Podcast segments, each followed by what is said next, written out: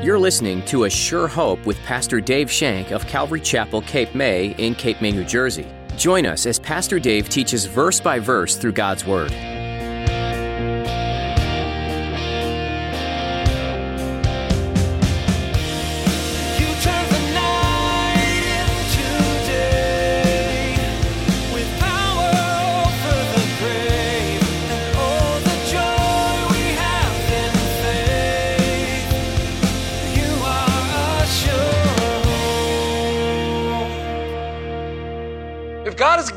You somewhere, He's going to provide for you. If God is doing a work in your heart and you're trusting in Him, He is going to provide the necessary things you need. These people weren't even trusting in Christ, and God provided for them. God will always provide the needs as needed. He'll always give you just enough. He might not give you overabundance, but He will give you an abundance. He will give you what you need. God is going to supply all my riches through Christ Jesus. He's going to supply everything I need. It's sad how much energy we waste on worrying. In today's message, we'll encounter the amazing story of Jesus taking a small lunch and turning it into a feast for 5,000 plus people. If he can solve problems like that, as well as calming seas and healing lifelong ailments, do you really think he can't handle what you're facing? Now, here's Pastor Dave in the book of John, chapter 6, as he continues his message Jesus feeds 5,000.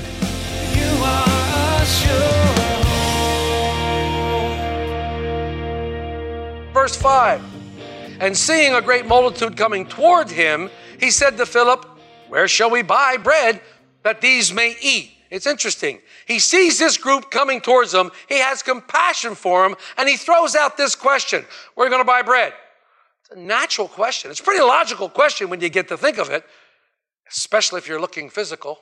If you're looking for the physical needs, it is the most logical question, but this is not where Jesus is looking. Look at verse 6. But this he said to him, he said this to Philip, by the way, for he himself, Jesus, knew what he would do. Jesus knew what he was going to do. See, you can never be one step ahead of God. He's always there. He knows what's going to happen. He knows what's going to happen in the next five minutes. He knows what I'm going to say 10 minutes from now. He knows these things. He's been there. He sees the great big picture. So Jesus knows exactly what he's going to do. So why does he do that? A test.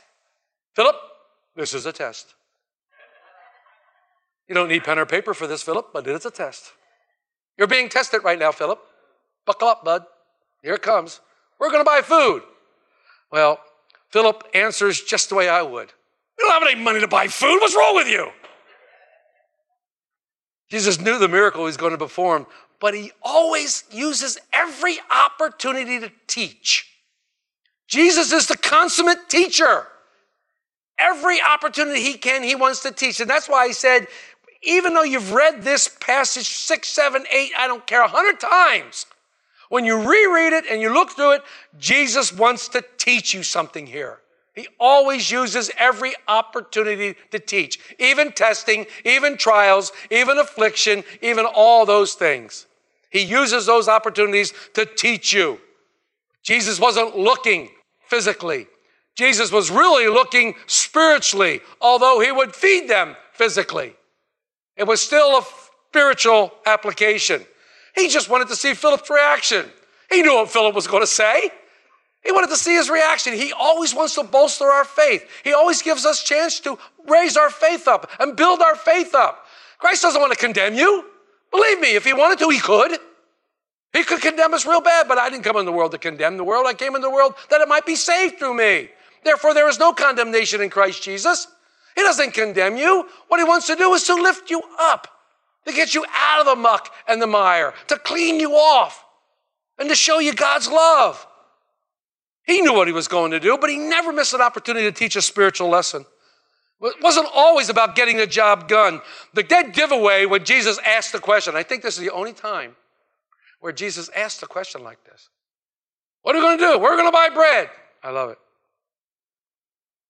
Having been with Jesus now for a while, the disciples seeing the miracles, the disciples watching everything that went on that Jesus did in between the controversy that we studied in um, chapter 5, when I just talked about, they should have said, He's going to do something special. I know it. He's going to do something really great. He's going to really do something cool. I can't wait to see what he does. What did they say? I don't know where we're going to get food. I don't know what we're going to do. How many of us trust in Christ every time, too? Before we criticize, before it's all real easy, look at these guys go, oh, you bozos. We're looking at it this side. We're looking on this side. You know, many of us have been tested, and we do the old humana, humana, humana, humana. We do the whole story when we're tested too. And Christ tests us on every angle. Philip's answer was worldly, just like mine. Philip answered in verse 7 200 denarii worth of bread is not sufficient for them, that every one of them may have a little. That's a lot of money. 200 denarii is a ton of money back then. That is a ton of money. It's interesting to me. How come we always tend to think that money solves all the problems? How come we always think that either we don't have enough? How come we always think that way? Especially when it comes to the Lord. We think that money always solves the problem. I mean, you hear people who have money and they get sick, the first thing they say is, Money's no object. Spare no money, spare no expense. We're going to go to every single hospital until we find out what's going on here. Spare no expense. And then you have others who say, Where are we going to get the money for this? And they're worried about getting the money. How come money is, we think money is the answer? We always come up short when we look to money as the answer instead of looking to the Lord Jesus. Always will come up short. You will always come up short if you think mammon will save you, if you think mammon will get you through. I'm not downing money. We all need it. We all have to have money to spend. It's that type of a society we live in. I'm not saying that. But I believe that where God guides, God provides. If God is guiding you somewhere, He's going to provide for you. If God is doing a work in your heart and you're trusting in Him, He is going to provide the necessary things you need. These people weren't even trusting in Christ, and God provided for them. God will always provide the needs as needed. He'll always give you just enough. He might not give you overabundance, but He will give you an abundance. He will give you what you need. God is going to supply all my riches through Christ Jesus. He's going to supply everything I need. Along comes our buddy Andrew, eight and nine. One of his disciples, Andrew, Simon Peter's brother, said to him, There is a lad here who has five barley loaves and two small fish, but what are they among so many? You know that every time Andrew is involved, somebody's coming to the Lord. You only see Andrew a couple times, and each time he's bringing someone to the Lord. It was Andrew that led Simon Peter to the Lord. Remember his brother, the great Peter? And now he has this little guy who has these fishes. I wonder if this kid sat down and opened up his lunch and went,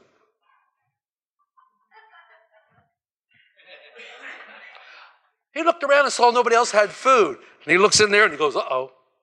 Mom, what did you give me? I wonder if he did that. Well, since barley is regarded as a simple food, it is believed that this young lad was extremely poor. He was a poor dude, poor little guy. But the beautiful thing here, and this is what I want to focus on, the beautiful thing is here, he was willing to share what he had.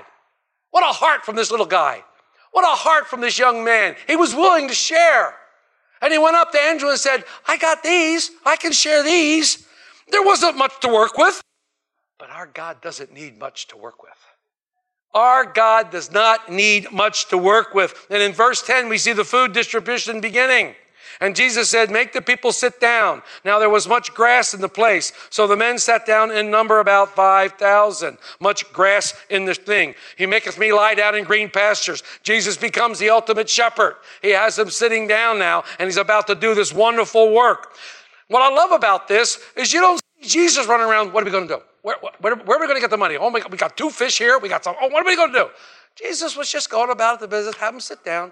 Everything's cool. I would have loved to see Peter's face during this. Andrew, what are you doing? Get out of there. What's wrong with you? Don't take that up there. Look, Andrew.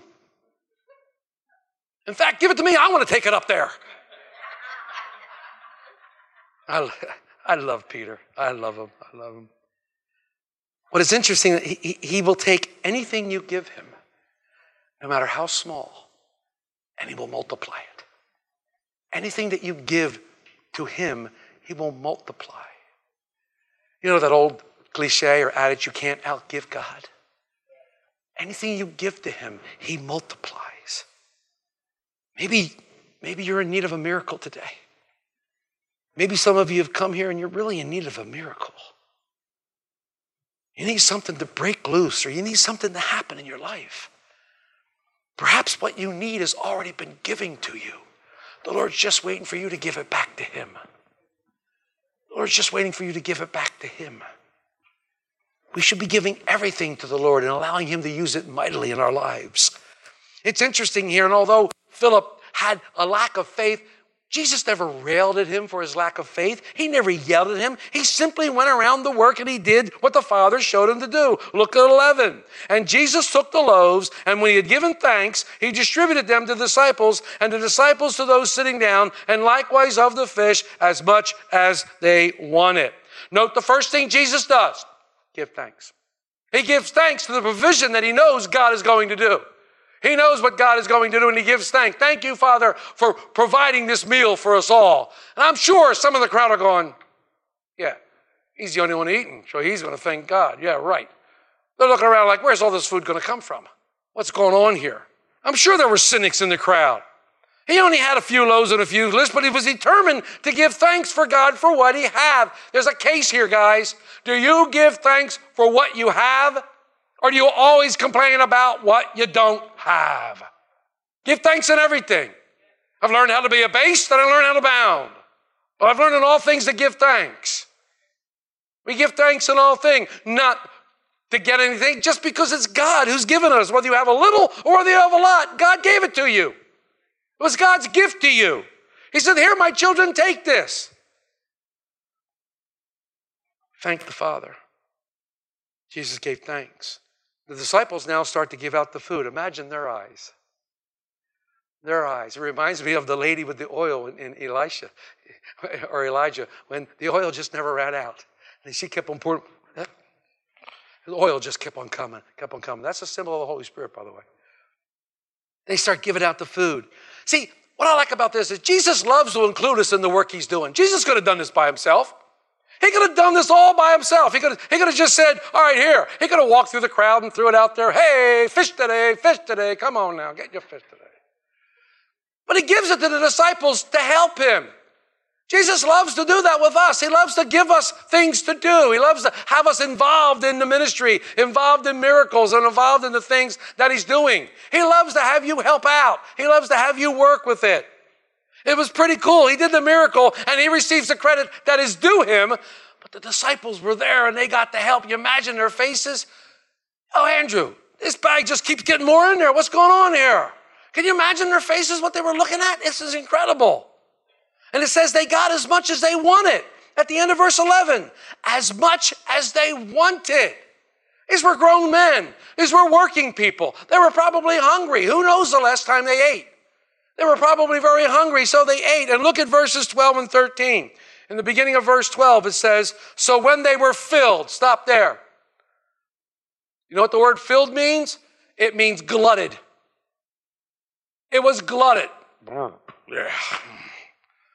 That was some good eat. Mm-hmm. They were glutted. They ate as much as they wanted. I love that. The Greek word is to be glutted. Their bellies were full. What I like about this is the discipleship, the disciples' faith, yes, it was faltering and even lacking in some cases. But when they obeyed Christ, here's the kicker when they obeyed Jesus and began handing out the loaves and the fishes, things began to multiply. Things began to happen because they obeyed the Lord. They obeyed Him. They were obedient to what Lord wanted them to do. If we too are obedient to Him and do what He calls us to do, even in our small, significant actions, blessings will be multiplied. Blessings will be multiplied and people's hearts will be touched and people will come to Jesus. The result, not only were the people fed, but the disciples and Jesus ate as well. The disciples and Jesus ate as well. And look what was left over. So when they were filled, he said to them, Gather up the fragments to remain, that nothing is lost. Notice that God doesn't waste anything.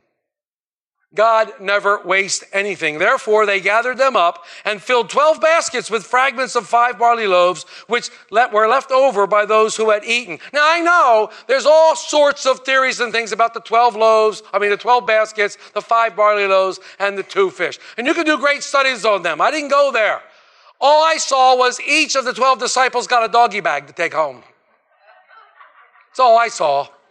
That's the way my mind worked, guys. They all got, there were 12 baskets there, there's 12 disciples. For helping out, guys, you get to take the, this is great, this is fun. So they you know, they had to eat, come on. But you can do a study. There's some great study on the numbers, being 12 being the number of government and, you know, all those things, five being the number of man, two being the number of witness. You can do studies on all those things, and you're welcome to do those kind of things. I wasn't going that way when I looked at this. But it is the, when we are obedient to the Lord and what we do when He sets before us, no matter how mundane it may be. That's where a lot of us get lost. In the everyday mundane things. Can't be the Lord because this is so unexciting. That's when the Lord really wants to do a work. When we're faithful in the little things, He'll make you faithful in the many things. When we're faithful doing the small things, He'll make you faithful in great things. The mundane things, the things that don't seem to have any blessing to it. Jesus provided abundantly to the people. They had more than they wanted. The disciples had more than they wanted. They had food to last them the next couple of days because, you know, back then there were no refrigerators and anything like that. They had to eat everything up. So the disciples were able to be fed. They were able to be nourished. They were able to be strengthened. In verse 14, then those men, when they had seen the sign that Jesus did, said, This is truly the prophet, capital P, who is to come into the world. Remember last week when Jesus accused them by Moses, when Jesus threw Moses out there to them? Remember that? Well, now they come right back to that. These guys do. The prophet Moses in Deuteronomy 18 15. And God will raise up another just like me, and he you will listen to. This coming of the prophet. What did Moses do miraculously? He fed the people in the wilderness, didn't he? God dropped the manna in heaven. They complained about manna until he dropped birds into the heaven. They complained about water and he struck the rock and water came out. Moses provided for them. And now God's saying, God, Moses said, God will raise up a prophet. This is a prophecy of the Messiah. These people saw that. They saw the sign and their st- mind started to click. Wait a minute. There is a spiritual application to this. Wait a minute. Just like Moses. Wait a minute. Deuteronomy 8. Wait a minute. Yeah. See how it works? Jesus provided for them physically. He gave them physical meat. He gave them nourishment. And then the lesson, boom, it just comes up in their minds. And he said, wait a minute. Could this be the Messiah? Could, could this be the prophet that Moses told us about? Remember how fond they were of Moses. You remember how they revered Moses. So, what's the application here as we close this morning? Well, we, first of all, we all need a time of rest, renewal, and strengthening in the Lord. We all need to take that time for strengthening and renewal in the Lord. We need to take care of each other. We need to look out for each other. We're a family, we're a body, we're a unity, we're a community of believers in Jesus Christ. We're a body of believers in Jesus Christ. We need to care for one another. And if you fall through the cracks, we're heartily sorry. Sometimes we don't know of things that are going on that we can't take care of. But we desperately want to help you and take care of you. We're a body of believers. When you are sick and you need meals, we want to provide meals for you. We want to do those kind of things to help you. We're a body of believers. We want to be of the same mind, Jesus Christ. So that's another thing we can learn. That's another application. And wherever there is a need, give everything to Jesus. Give it to Jesus first. Give it to Jesus first and watch what he'll do. I challenge you. Give it to Jesus first and watch what he will do. First and foremost, give him your life. Don't hold anything back from him. Give him your entire life, every part of your life, every ounce of your being. Give it to him. Love the Lord your God with all your strength, all your mind, all your soul, everything. Give him everything you have. Lord, take all of me. I want you to have every part of me and watch what God can do with that. Watch what he can do with that. Never doubt God's provisions. Don't doubt God's provision because when he guides you, he will provide for you. Know, though the disciples didn't understand or anticipate the miracle, Jesus invited them to be partakers of the miracle. So, what does that tell me? Be ready when God calls. Be ready when God calls. If God's calling you to go to the campground on Friday, go. If God's calling you to help out with the um, harvest party, help out. Give him your heart and say, Lord, use me some way. I don't know how I can be used, but don't want to come up on stage. Use them right where you let God use you right where you are. Right where you are. He'll use you in that prayer time, in scrubbing that floor, and taking that meal to someone else.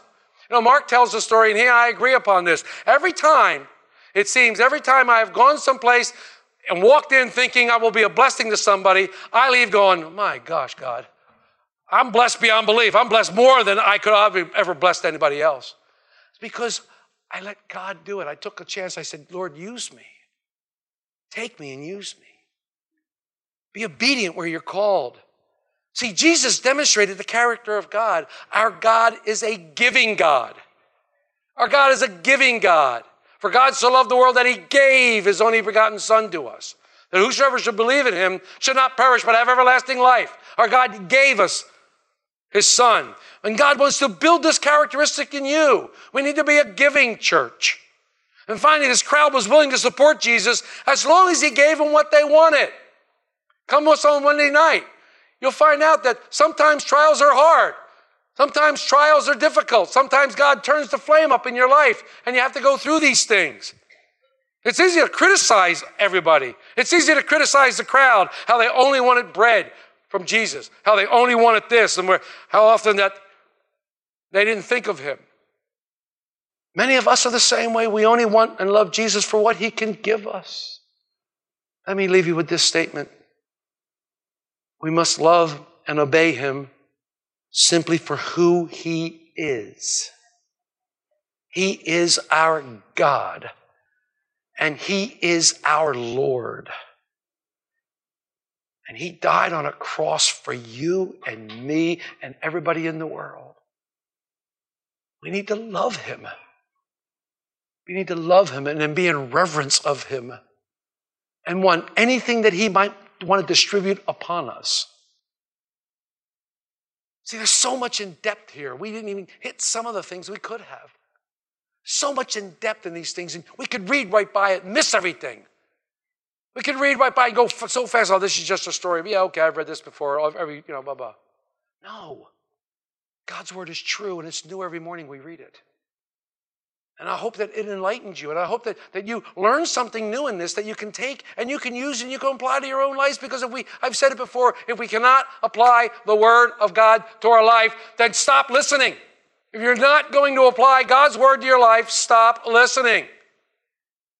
Because it's not doing you any good. We need to apply it to our lives. We need to apply God's Word to our lives because God's Word will change us as we apply it to our lives. God's calling you today. He's calling you deeper still. He's calling you into His presence. He wants to use each and every one of you in here. None of you in here are above being used by God. God wants to use you. Find out what He wants to use you for. Find out what He wants to do in your life, what He wants to show you, how He wants to reach a world, a community for, you, for Him. How does God want to use you? Find that out. Find that out today. You are a We'd love to keep studying the Word of God with you again next time on A Sure Hope. In the meantime, we invite you to learn more about this program by visiting our website, asurehoperadio.com. There, you'll find our archive of previous messages from Pastor Dave Shank, available to listen to, download, or even share with your friends and family, all free of charge. Just look under the Messages tab. You can listen to additional teachings from this series in John or jump to another book of the Bible. Each book gives some useful insight into God's plan for you and the world you live in. We trust that A Sure Hope is an encouraging program for you, and if you're without a church family, we'd love for you to join us. If you happen to be in the Cape May area, we'd love to meet you in person for a time of worship and Bible study right here at Calvary Chapel, Cape May. We meet weekly on Sunday at 10 a.m., and you can find all the information you need by visiting ASureHopeRadio.com.